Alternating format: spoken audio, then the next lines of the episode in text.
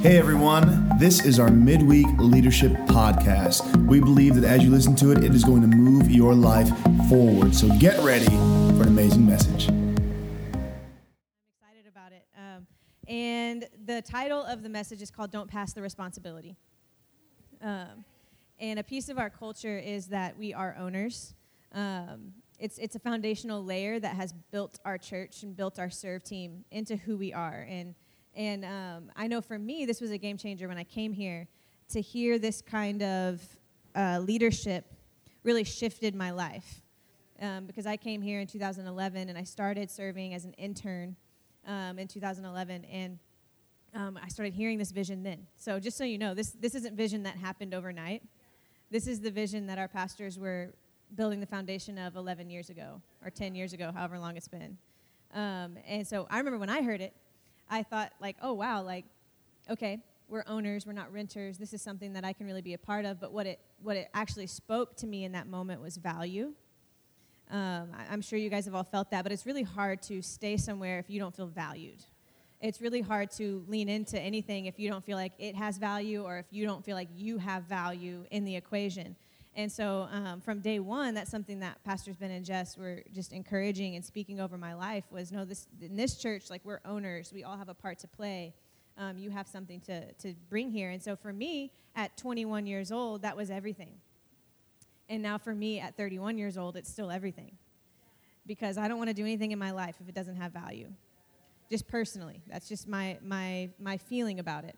Um, so we are owners is a key piece of who we are um, here at our church. And I, I think what's amazing about that, though, too, is if you really think about your entire life, if all of us took a minute to really think through everything we do, everything we give our time to, this is something you want to see in every area of your life. You know, because there's nothing worse than at the end of the day if you feel like you didn't get anything done. And sometimes we're just really hard on ourselves. Okay, I'm, I'm going to say that too. I think sometimes we're just too hard on ourselves and and yeah, sometimes not every project is checked off the list, or it might feel like you didn't get anything done, but the seeds sown are more valuable than the checklist. Just wanted to say that to somebody today. Uh, but, okay, um, I want to uh, read today from John chapter 11, verse 38. Um, the backstory this is, this is a story of Lazarus and when Jesus um, brought him back to life. And um, the Carissa version backstory Jesus you know, uh, Mary, Martha, Lazarus' sisters give him a call. They didn't have phones, but they somehow sent him a message to say, like, Lazarus is dying. Um, imagine how long it took the message to get there. I think it would take so long, so inefficient. Like, how did, how did, how did that, how, how did they get him a message? So they got him, they got him the message. So many questions, so little time. Um, they got him the message that Lazarus was, was sick and they needed Jesus to come. And, and I, um, Jesus responds, you know, he's there with his disciples and he's like, okay, we're not going to go right now um, this is going to be a moment for everybody to see God's glory. And so they stay where they're at for a couple days. They didn't leave. And then after a couple days, Jesus is like, all right, let's go. And his disciples are like, okay, but they're trying to kill you there. Like, I don't think we should. And Jesus is like, no, we're going to go. Uh, Lazarus is asleep, and we need to go wake him up. And the disciples were like, well, if he's sleeping, he's sick. He probably needs to sleep. this is what they said to him. I love them so much. Yeah, and Jesus was like, no, guys, he's dead let's go wake him up. So that's that's my version of it. So that's what happened. They go um, and uh, they get there, and of course everybody's super sad because Lazarus has died, and Lazarus was like special to Jesus. So you know Jesus is also like concerned. He wants he wants to go see Mary, Martha. He wants to go see Lazarus, um, and so uh, when they get there, let's see, verse thirty three. Yeah, okay, so when Jesus saw, uh, saw her weeping and saw the other people wailing with her, a deep anger welled up within him, and he was deeply troubled. Where have you put him? Jesus asked. They told him, Lord, come and see. Then Jesus wept. The people were standing nearby said, See how much he loved him. But some people were still saying, This man can heal a blind man, but he, could have, he also could have kept Lazarus from dying. So imagine how painful that probably was to hear. You know, Jesus is just there, like with his friends and his people and someone he really cared about expressing his own emotion. And then, like, the mantle of his leadership, you know, he's got some, like, accusing tone also coming at him in that moment of, like, well, hey, he's done this before. He could have saved him. Um, but Jesus knew what he was doing, right? So he asked where they put him. Um, Jesus was still angry as he arrived at the tomb where they had put Lazarus, and a cave with a stone rolled across its entrance um, was in the way. There's a stone in front of it. And Jesus said, Roll the stone aside. But Martha, the dead man's sister, protested and said, Lord, he's been dead for four days. This smell is going to be horrible. And Jesus responded, Didn't I tell you that you would see God's glory if you believe? See, they rolled the stone aside. So they rolled the stone aside. Then Jesus looked up to heaven and said, Father, thank you for hearing me. You always hear me. But I said it out loud for the sake of all these people standing here, so that they will believe you sent me. Then Jesus shouted, Lazarus, come out. And the dead man came out, his hands and feet bound in grave cloths. Grave clothes? Grave cloths? Grave clothes. His face wrapped in a headcloth. Jesus told them, Unwrap him and let him go. So, something that I thought was really um, just as I was reading through this, just personally, something that was catching my attention here was how Jesus asked them to participate in the miracle. Um, like when they got there to the tomb and Jesus asked them to move the stone. And I thought that was interesting. You know, if, if, as an owner, I think that's interesting because Jesus could have probably snapped his fingers and the stone would have just rolled. But he asked them to move it. And then they moved it.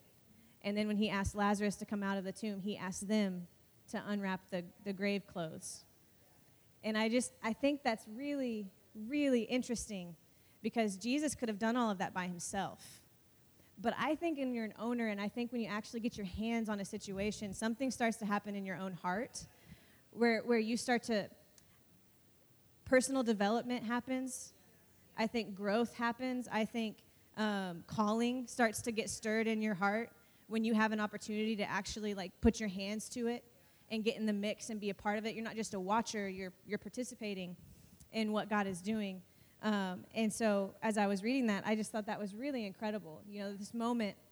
And I think if I were in, in their shoes, I probably would have been a little hesitant, right? Like if I were uh, somebody there and Jesus was like, hey, roll the stone away, I probably would have had the same response. Like, this is going to smell. This is going to be uncomfortable.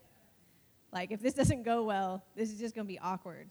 You know, I, I how cynical is our world though, right? Like a lot of times, if someone starts talking about vision, if someone starts talking about believing the best, if someone starts talking about encouragement, there's a lot, a lot, a lot of voices we have to sift through of people saying, this can't be real, that can't be true. Oh, I've heard this before. They're just saying this, they don't mean it. Does somebody really? But that's just not the way we are. That's not who we are, and that's not the opportunity Jesus was giving. Jesus knew what he was about to do, but he didn't want to do it alone. And I think that's really awesome.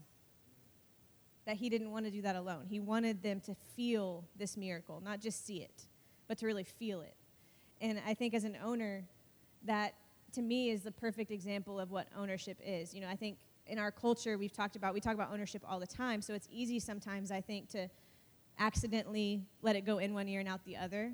Like, okay, we're owners, that's great. We're owners. We serve. Awesome. That's it. But it's so much more than that being an owner is so much more than just serving. It's so much more than just this is my church home.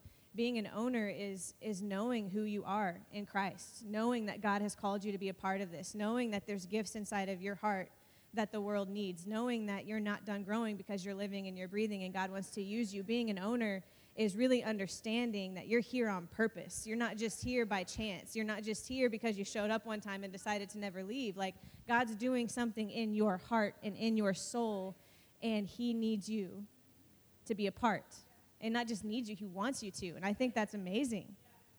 Um, and so I was thinking about passing the responsibility. Um, what I mean, what I see there is like, okay, I, I love a good sports analogy, so I'll use that. But I, I grew up playing competitive soccer, and I, we used to do this drill. It was called triangle drill. It was three on two. It was basically keep away. So there's three offensive players, two defenders, and a small square, like a small, I'm not good at measurements, but very small square.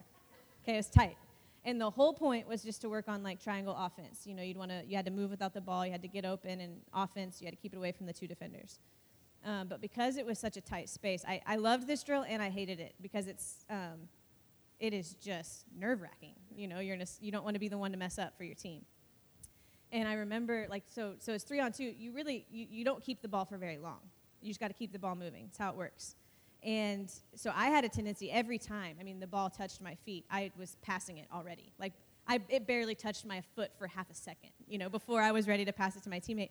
And I remember my coach stopped me one time and he was like, "Hey," he's like, "This is not good." And I was like, I'm not losing. And he was like, Yeah, but all you're doing is passing the responsibility onto your teammate. You don't want to be the one to mess up, so you just keep you just keep getting rid of the ball and passing it to someone else. And you're really putting your teammate in a horrible situation every single time. But I didn't realize what I enjoyed in that moment that I just didn't want to be the one to mess up. I didn't want the responsibility. I didn't want the weight. I didn't want to be the one that lost it. And my coach was basically telling me in that moment, you're better than that. You're not believing in yourself enough. You have more capabilities inside of you as a team play. Hold on to the ball just a little bit longer and get your teammate a pass when they're actually open. And just small aside on this, so like don't pass he kept saying that. He's like don't pass the responsibility onto someone else. And and I think what I learned in that moment was just like, "Oh, okay." Cuz you could hear that and you could think like, "Oh, great. So you just want me to be the one to fail." Or you could hear that and you could think, "Okay, this person believes in me they, they see that I'm capable. They see that I can do this. They see that I can, you know, I have what it takes to, to actually make a better scenario, not just for myself, but for the whole team. You can, you can hear that two different ways. But what I think I decided in that moment is, is I just feel like from that, I've never forgotten it because I think what I realized is how many times do I accidentally give someone else an opportunity to grow because I don't want the responsibility? How many times have I just been like, well, that wasn't my team?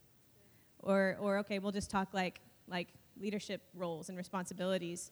You know, in a, in a in a everyday workplace or in a serve team at church or whatever, like someone asks you something, it'd be really easy to be like, well, that's not mine.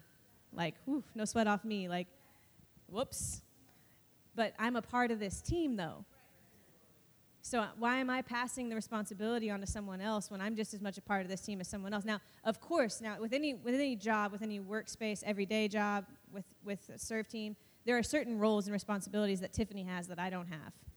Uh, but if I'm walking through kids and it looks like there's a classroom that doesn't have curriculum, I'm not going to walk by that and be like, wow, whoops. you know, I, I know nothing about the curriculum. I don't know where it comes from, who prints it. For all I know, Jesus himself just delivers it to the classrooms. but I'm going to go find out. You know, I'm not going to walk away from that scenario and think, well, thank God it wasn't me. You know, can't wait to talk about that on Monday.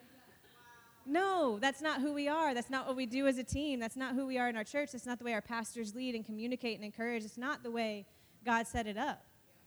I think the same is true like in everyday jobs and workspaces and environments. Like I don't want to get I don't want to pass on an opportunity that God gave me to grow. I don't want to pass that responsibility on to the next person. And I think there's a fine line there because there are moments, and I've, I've wrestled with this because my personality is, is a driven one, and so there are moments where I'm just like, I will take it all, you know, um, because I love it. There's, there's it, but I also have to understand too, like as a team, you got to do that together, because there are certain things that like God is calling out of Adrian, that Adrian has to take that, and I, I don't want to take that from him. And so I want to make sure that every single person on our team gets an opportunity to be the best that they can be so, really, this works the best when you're working that as a team, when you're believing the best. This is why our culture and the things that we run on are just pure gold, not just for serving at a church, but for your marriage and for your relationships and for life. Is when you can get into a scenario where you know at the end of the day, no matter what goes down, I, I believe the best in these people. So even if something kind of rubs me the wrong way, I, I actually know that, that that's probably just uh, something I heard wrong. That's something that didn't go because I believe these people. I trust and I trust my scenario here. I can lean on this team because it's true to its core. Like when you have that, you can help each other grow, and you're not passing the responsibility because you're sharing that growth, right? Um, and as I was thinking through, um, I was thinking through that, and I was like, okay, that's what really makes that work, right? Is trust. Because when you're in an environment, when you're talking about being an owner, what really gives you the ability to like get everything out of that that you can is when is when there's trust present um, and, and, whenever you can believe the best and whenever you can know like okay um, i can be vulnerable and i can trust this space because being vulnerable is hard I, I really don't care who you are it's hard it is so hard to be vulnerable but when you're in a place that you can trust and be open and lean on your team and trust that your team is going to own it when it's their turn to own it um, I think some really incredible things can happen. And, and I think in that space, that's when we stop, we don't pass the responsibility on anymore. We're, we're, we're allowing God to shape in us something that He put in there a long, long time ago. um, which was calling and purpose and value. And those are things that cannot be taken from you, but I do think you have a choice. I think you have a choice to allow God to get in there and work through that and help outwork that stuff in your life, or you can keep passing the responsibility on. You know, I, I think if I think if somebody asked all of us, we'd probably all say, if you had a chance to put your hands on a miracle, you'd say yes.